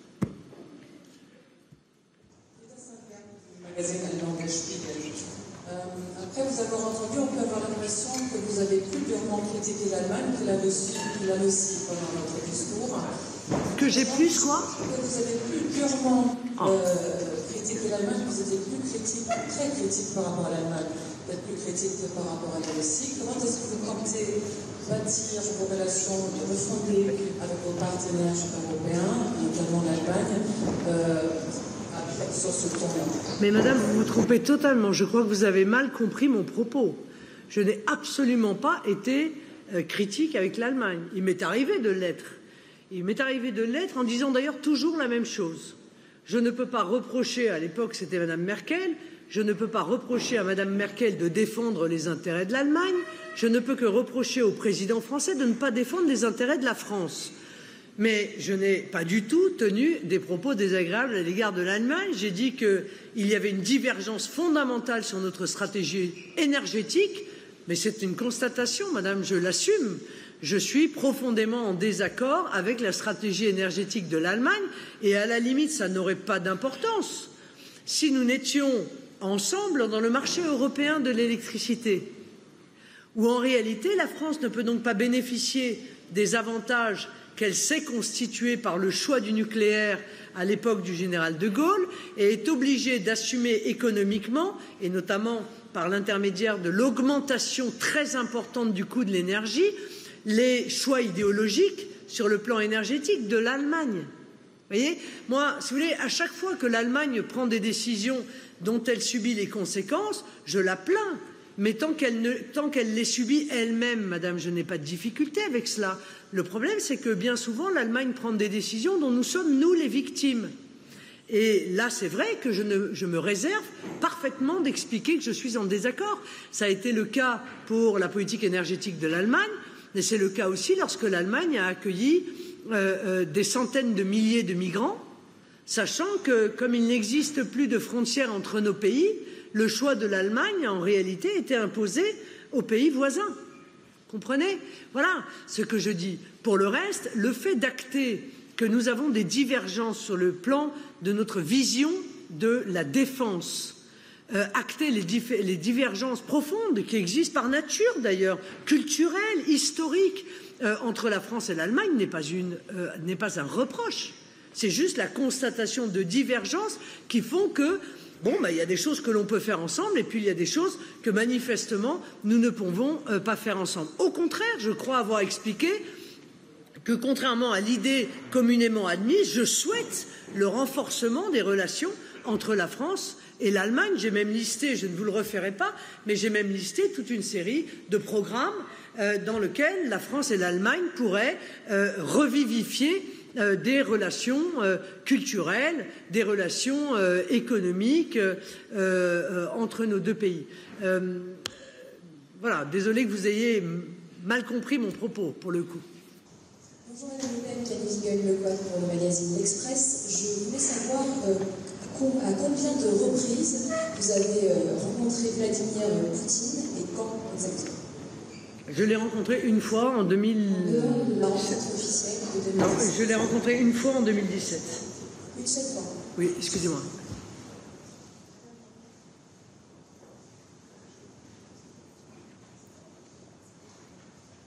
Encore euh, une question et... Merci. Bonjour, Rina Bassiste de Jérusalem Post. Vous avez longuement parlé... J'ai pas entendu, pardon. Pardon? J'ai pas entendu, pardon. Rina Bassiste, Jérusalem Post. Oui. Vous avez assez longuement parlé de la solution des deux États. Vous avez même dit que vous êtes engagé à aider, que la France doit peut-être être engagée et plus qu'elle est maintenant dans la promotion de cette solution. Or, Israël traverse maintenant une vague de terrorisme depuis quelques jours. Comment vous voyez les choses? Est-ce que la France a une place? Est-ce que la France... Maintenant, je suis évidemment très sensible.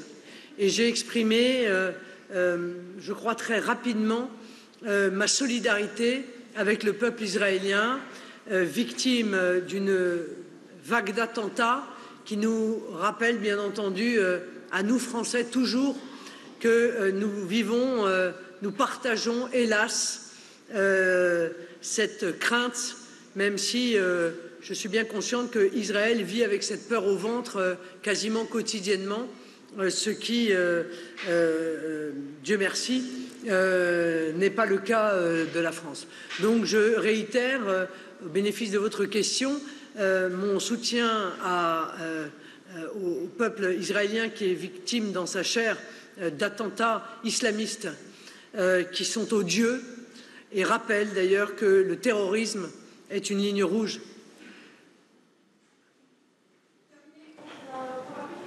Merci beaucoup, merci de votre attention pour cette longue conférence de presse, mais utile. Voilà, assez longue conférence de presse de Marine Le Pen concernant sa politique étrangère, politique internationale au sens large. Vous le savez, c'est un, un domaine important en ce moment, à la lumière de la crise en, en Ukraine. Il en a été question, surtout dans la deuxième partie de son intervention et à la lumière aussi des, des questions qui lui ont été posées. On reviendra aussi à, à cette petite perturbation, ce petit incident qui a émaillé cette conférence de presse il y a une dizaine de minutes, puisque nous avons une équipe sur place. Mais d'abord, euh, je vous présente mes invités pour commenter cette très très longue euh, intervention de Marine Le Pen cet après-midi. Bonjour Bastien Lejeune, merci Bonjour. de nous avoir rejoints. Vous êtes journaliste à, à Valeurs Actuelles. À vos côtés, Jean-Louis Adenor, vous êtes journaliste. Vous à Marianne, Bonjour. merci d'être là également. Euh, Marc Hainaut de Boulevard Voltaire Bonjour. nous a rejoint. Bonjour Marc et bonjour également à Jérôme Dubu, Bonjour. membre de La République En Marche. Alors, pas il y a... journaliste. Pardon ? Pas non, bah, pas journaliste, écoutez, c'est pas grave, ça arrive à des gens bien. Ah ouais, voyez, nul n'est parfait, c'est pas grave. Bon, euh, on va évidemment parler, il y a beaucoup de choses à retenir. Euh, il a été question de la vision qu'elle se fait, euh, évidemment, euh, de l'Europe, de la place de la France au sein de l'Europe, la, la, la vision qu'elle se fait aussi des relations internationales au sens large, c'est-à-dire qu'elle elle veut revenir évidemment à plus de bilatéralisme euh, euh, tout en conservant un peu de multilatéralisme et puis bien sûr sa marotte dans cette campagne puisqu'elle n'a eu de cesse de dire qu'une euh, fois élue, si elle était élue, elle euh, sortirait du commandement intégré de l'OTAN. Et puis surtout ce qui était intéressant, c'est de, euh, d'évoquer cette mise en œuvre selon elle d'un rapprochement entre l'OTAN et la Russie, elle a bien dit Russie, au sortir de la guerre, une fois qu'on obtiendrait un, un, un traité de paix euh, en Ukraine. Il a été aussi question de renforcer la francophonie. Elle l'a redit sans embâche, il n'est pas question euh, de Frexit, mais plutôt de renégocier les traités euh, au sein de l'Union européenne. Enfin, rien que de très logique et normal et attendu, peut-être la concernant. On va peut-être s'interroger, avant d'en venir à la matière, sur euh, l'opportunité d'un tel exercice à cette période-là de la campagne, c'est-à-dire l'entre-deux tours. Est-ce que tactiquement, stratégiquement, c'est un bon choix, je vais peut-être commencer avec vous, Marc Hainaut, que de se livrer à ça, sachant que ce n'est pas quand même le domaine euh, sur lequel euh, les candidats font la différence en ce moment, hein, pour les Français. On, on reviendra évidemment au pouvoir d'achat, mais il reste encore une semaine de campagne derrière. Alors, il y a deux intérêts pour Marine Le Pen à faire cette conférence de presse maintenant. De, premièrement, ça ne lui a pas échappé, ça n'a échappé à personne que Macron était le président de l'Europe et qu'il fallait aussi aller l'attaquer sur son terrain, marquer la différence entre son programme européen et celui d'Emmanuel Macron, rassurer aussi éventuellement euh, les, les fantasmes de ceux qui disent qu'elle veut un Frexit, qu'elle veut sortir de l'Europe, qu'elle veut plus entendre parler d'Europe. Ça lui a permis de réaffirmer qu'elle, euh, qu'elle se sentait elle aussi européenne, ouais, dans une certaine mesure. Alors, pas la même Europe qu'Emmanuel Macron, mais une Europe quand même. Et la deuxième question, je pense que son équipe, elle, ont parfaitement compris qu'une des, une grande partie des attaques qui seraient dirigées contre elle serait sur ses liens euh, réels ou supposés avec la Russie. On, d'ailleurs, les, les questions et les interventions, les perturbations qu'on a vues étaient liées à ça. Je pense qu'elle a voulu mettre les choses au clair dès le début pour éviter justement peut-être les fantasmes et trop concentrer la campagne là-dessus, clarifier dès le début sa position vis-à-vis de la Russie, de ses liens avec Vladimir Poutine. Et euh, voilà, pour moi, c'est les deux intérêts principaux euh, d'avoir fait cette conférence de presse euh, à ça en ce moment. Jérôme Dubu, elle dit euh, « Je veux quitter le commandement intégré de l'OTAN parce que c'est une tactique qui a échoué et selon elle, le fait de sortir, non pas de l'OTAN, hein, non pas du, du traité, mais, mais du commandement intégré, euh, permettrait d'en renforcer le lien. Est-ce que vous la suivez dans cette logique ? Écoutez, rien démontre, euh, rien démontre qu'elle ait raison. Euh, d'ailleurs, tout ce, qui, tout ce qu'elle a dit, tout ce qui est euh, décliné par Marine Le Pen sur sa, sa conception des relations internationales, en réalité, c'est frappé du sceau de l'isolationnisme. Je veux quitter, je veux quitter. La, le, l'Europe, c'est l'Europe à la carte. Alors qu'on a un contrat euh, extrêmement fort. Nous sommes euh, les, les fondateurs de l'Europe, la France et l'Allemagne. Et c'est cet axe franco-allemand qui a fait avancer l'Europe. Aujourd'hui, elle conteste aussi euh, la relation avec l'Allemagne. Donc tout ceci, en réalité, euh, est frappé du sceau de l'isolationnisme. C'est, je crois, ce qui caractérise la politique étrangère de Mme Le Pen. D'ailleurs, son bilatéralisme, c'est un peu, ça rappelle un peu le bilatéralisme de Trump. Lorsqu'il est arrivé, on a vu ce que ça donnait. Alors, donc, vous si appelez... vous voulez, je oui. crois qu'il faudrait qu'elle dise clairement les choses. Elle est isolationniste. Elle veut euh, faire en sorte que la France se replie sur elle-même.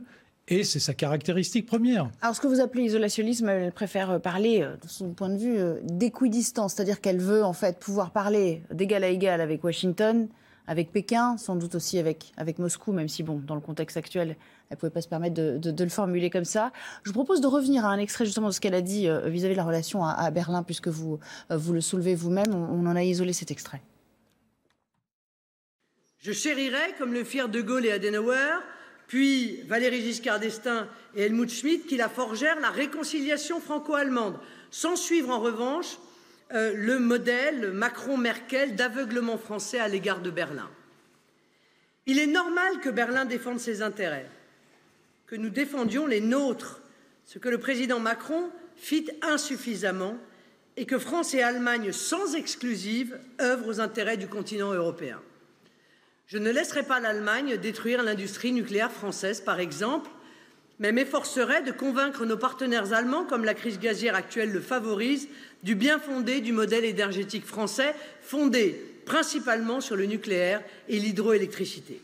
Jean-Louis Adenor, là c'est assez clair, hein, ce qu'elle dit, euh, sortir en fait de ce, cette position un peu de, de vassal ou de se plier aux exigences de Berlin. Hein.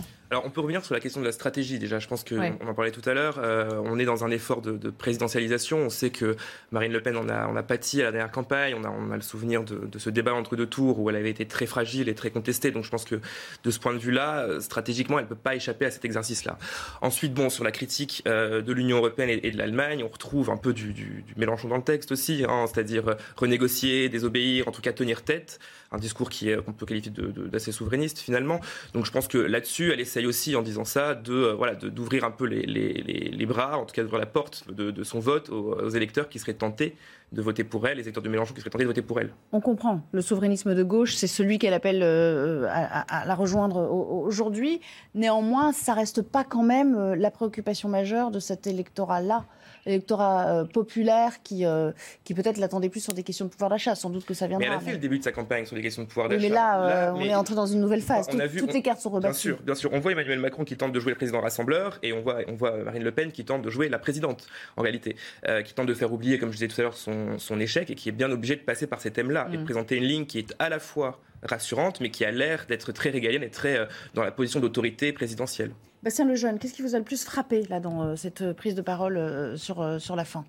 Ouais, je, je, c'est un peu ce que, ce que disait Marc tout à l'heure, c'est que je pense que l'intérêt qu'elle a vraiment à parler de ça, et en fait ça traverse un petit peu tous les sujets. Quand on parle de l'Union européenne, ça permet d'aborder un peu tous les autres sujets, et euh, c'est vrai que ça permet de montrer vraiment quelle est sa, son opposition fondamentale à Emmanuel Macron.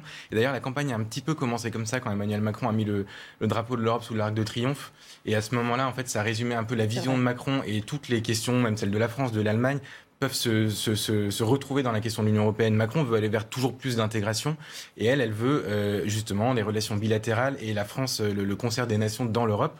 Euh, vous dites que le, le, comment dire, le bilatéralisme de Trump a montré ce que, on a vu ce que ça donnait. Je suis d'accord, on a vu ce que ça donnait, et ça donnait plutôt des résultats assez probants sur le plan de la politique internationale. Euh, non, ça, je crois pas. Et ce qu'elle dit, la preuve, ce qu'elle c'est dit, que les Américains l'ont licencié. Ce qu'elle dit, d'accord. Okay.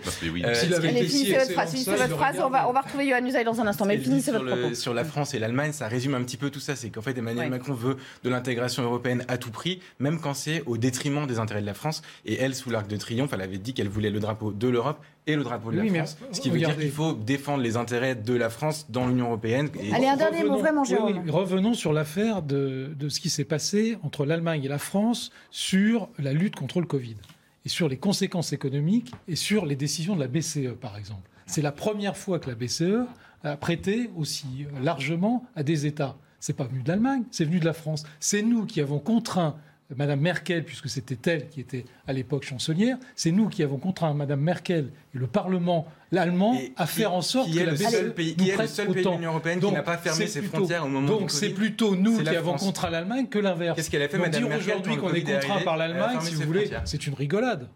Allez, merci. On s'interrompt, je vous rassure, on va en parler encore euh, au moins un quart d'heure, mais j'aimerais qu'on retrouve Yohann Usaï euh, précisément pour nous expliquer, cher Yohann, ce qui s'est passé.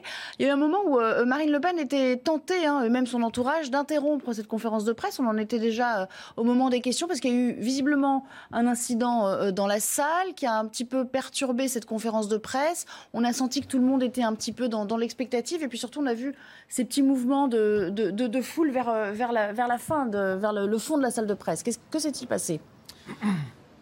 Oui, c'est vrai qu'il y a eu un, un moment de flottement pendant cette conférence de presse qui s'est déroulée de manière tout à fait normale durant la, la première heure, jusqu'à ce qu'un un, un militant se lève en brandissant une pancarte, une pancarte en, en forme de cœur. Qu'y avait-il sur cette pancarte ? Eh bien, deux photos, une photo de Marine Le Pen, une photo de Vladimir euh, Poutine. Alors, je peux vous dire qu'il y avait trois militants, d'après ce que, ce que j'ai vu hein, dans, dans cette salle, qui ont agi euh, ensemble. Les autres ont, ont distribué euh, des tracts durant les, les quelques secondes avant leur interpellation par les forces de sécurité du, du Rassemblement national. Et sur ces pancartes, sur ces affiches, sur ces tracts distribués aux, aux journalistes, une, une bonne centaine de journalistes présents pour cette conférence de presse qui était très importante pour Marine Le Pen. Et bien sur ces tracts, on pouvait notamment lire que ces militants reprochaient à Marine Le Pen d'avoir fait un emprunt auprès d'une banque russe. On pouvait voir qu'on lui reprochait également de ne pas avoir fermement condamné l'annexion de la Crimée par la Russie en, en deux mille quatorze. Donc on voit bien qu'il s'agissait là de, de militants qui reprochaient à Marine Le Pen sa proximité passée à avec Vladimir euh, Poutine. Des militants qui ont pu, malgré les mesures de, de sécurité, eh bien, s'introduire dans, dans la salle. Euh, la candidate du Rassemblement national qui connaît cette conférence de presse aujourd'hui liée à la diplomatie et à la politique étrangère, précisément pour rassurer, parce qu'elle sait bien que cette proximité passée avec Vladimir Poutine est pour elle un problème dans cette campagne. D'ailleurs, cette relation passée est largement utilisée par Emmanuel Macron, qui ne cesse de rappeler les liens qui ont uni par le passé la Russie à Marine Le Pen. J'aimerais vous garder deux secondes, mais euh, euh, si on fait juste ramasser un petit peu le propos, il y a deux choses qui m'ont marqué, évidemment. Euh, le fait qu'elle évoque la mise en œuvre d'un rapprochement OTAN-Russie au sortir de la guerre, sans toutefois préciser quelle forme ça, ça prendrait. Et puis aussi, euh, l'idée, ça c'était un tacle assez, euh, assez évident à, à, à Emmanuel Macron, que pour elle, il faut restaurer euh, ce qu'elle appelle la diplomatie secrète, la diplomatie du silence, contrairement euh, peut-être au... aux effets de manche, en tout cas à la surcommunication d'Emmanuel Macron en la matière avec euh, à la fois Vladimir Poutine et Volodymyr Zelensky ces dernières semaines. Oui, c'est vrai que depuis le début de cette guerre, Marine Le Pen a toujours considéré qu'à un moment donné, il faudrait que la Russie revienne du côté de l'Europe. Alors, elle dit bien que ça prendra du temps, bien sûr, mais Marine Le Pen dit aussi la chose suivante, la Russie ne déménagera pas, la Russie sera toujours arrimée en quelque sorte à l'Europe, et donc il vaut mieux l'avoir de notre côté plutôt que du côté de la Chine. Marine Le Pen considère qu'il y a un risque, un véritable danger, que d'ici quelques années, la Russie et la Chine forment une Une grande alliance, une grande alliance économique, monétaire et pourquoi pas, c'est ce que craint Marine Le Pen, une alliance militaire qui viendrait déstabiliser de par son ampleur de ces deux grandes puissances-là, Chine et Russie. Si cette alliance militaire devait exister, eh bien, elle pourrait déstabiliser encore un peu plus l'ordre mondial. Donc Marine Le Pen propose effectivement que la Russie, lorsque cette guerre sera terminée, eh bien, euh, revienne du côté de l'Europe. Il faudra entamer des discussions, des négociations pour ne pas qu'il y ait de rupture brutale et définitive. Yohann Usaï, et merci à Thibaut Marcheteau qui vous accompagne aujourd'hui dans le huitième arrondissement parisien pour cette conférence de presse qui a pris fin il y a, il y a cinq six minutes maintenant. Je vous propose dix minutes. Je vous propose de retrouver Jeanne Cancard pour le rappel des autres titres que vous avez pu rater dans l'actualité cet après-midi. Et puis on revient bien sûr à, à cette campagne de l'entre-deux tours qui ne fait que débuter. Après la mort de Jérémy Cohen, ce jeune homme percuté par un tramway alors qu'il fuyait ses agresseurs en Seine-Saint-Denis, deux hommes sont en garde à vue depuis hier après-midi. Les deux individus se sont d'eux-mêmes présentés au service de police. Une enquête est actuellement ouverte par le parquet de Bobigny pour violence volontaire en réunion. Moscou juge inacceptable l'accusation de Joe Biden. Le président américain a dénoncé hier soir le génocide commis en Ukraine par Vladimir Poutine. Mais pour le porte-parole du Kremlin, de telles tentatives de déformer la réalité sont inacceptables. Alors qu'hier en Ukraine, sept personnes ont été fusillées par des militaires russes dans un village de la région de Kherson, selon les autorités ukrainiennes. Au Royaume-Uni, le meurtrier du député britannique poignardé en pleine permanence parlementaire en octobre dernier a été condamné à la prison à perpétuité. Ce jeune sympathisant du groupe État islamique qui va purger cette peine sans possibilité de libération n'a exprimé aucun remords, aucune honte. Au contraire, a indiqué le juge de la Cour criminelle à Londres. Merci Jeanne Cancard. Du terrain et encore du terrain. Chaque jour, les deux candidats encore en lice vont au pas de charge rencontrer les Français pour, pour les convaincre du bien fondé de leur programme, avec un, un écart qui se resserre quelque peu. Et, et bien sûr, il y a toujours des incertitudes sur l'issue de ce scrutin. Regardez ce résumé en images préparé par, par nos équipes. Ils poursuivent leur face-à-face à distance. Emmanuel Macron était à Strasbourg et dans l'Est de la France pour défendre son projet sur l'Europe. Sa stratégie, être au contact des Français. Dans la journée, il a multiplié les bains de foule, quitte à être chahuté.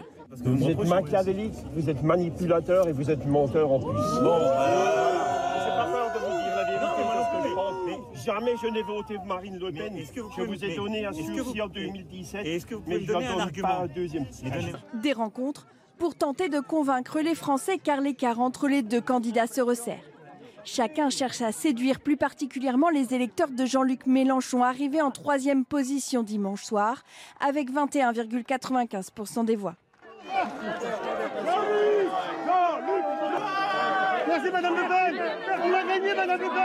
Pour les séduire, la présidente du Rassemblement national privilégie les prises de parole pour préciser son programme. Hier à Vernon, elle a réitéré son intention de mettre en place le référendum d'initiative citoyenne, le R I C, réclamé notamment par les Gilets jaunes. Aujourd'hui, Emmanuel Macron retrouve sa veste de président pour le Conseil des ministres. Marine Le Pen, elle, continue ses déplacements.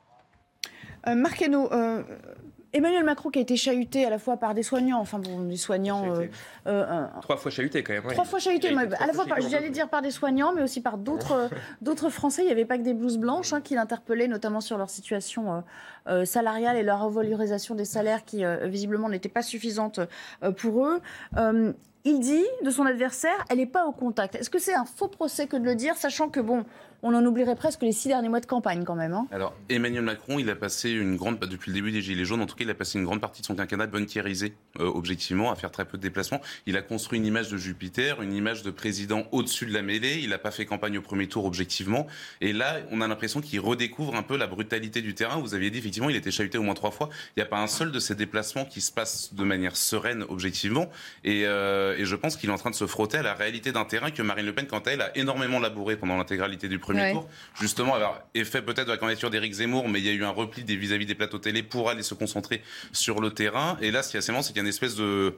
Comme s'ils avaient, pardonnez-moi de l'anglicisme, comme s'ils avaient switché. Emmanuel Macron, Emmanuel Macron va sur le terrain et maintenant Marine Le Pen euh, développe finalement un, pro, un projet présidentiel, comme si finalement euh, ils se... Voilà, les rôles sont... s'inversaient maintenant. Oui, les rôles, ouais, les rôles s'inversaient un petit peu. Marine Le Pen doit travailler sa crédibilité de présidentielle. Et Emmanuel Macron essaye d'enfiler très tard, objectivement, le, les, les habits de candidat, d'autant que, d'autant que cette fois, on l'a bien vu, le Front républicain, quand même, ne marche absolument pas. Enfin, mmh. le, le seul angle d'attaque qu'ils ont trouvé pour l'instant pour s'attaquer à Marine Le Pen, c'est la non-accréditation de journalistes de quotidien. Donc, on a vu Emmanuel Macron euh, sortir tout un argumentaire sur les, la liberté de la presse bafouée, mais enfin, c'est euh, sous le mandat d'Emmanuel Macron qu'on a fait passer la loi du secret des affaires pour euh, saper le travail des lanceurs d'alerte, la loi de sécurité globale. Enfin, je, je trouve qu'Emmanuel Macron a du mal à démarrer, en réalité, et que tout ça est assez chaotique, assez peu audible. Jean-Louis Alors, je vous vois faire la moue non, concernant en fait, le Front républicain, non, non, mais de fait, quand même, quand on regarde euh, l'écart supposé euh, des sondeurs hein, entre les deux, Euh, c'est vrai que vous nous rappeliez tout à l'heure, Bastien Lejeune, on reste dans la marge d'erreur quand même. Oui, tout à fait. Alors, juste pour revenir quand même sur ce que, dis, ce que vous disiez à l'instant, je pense qu'il y a une chose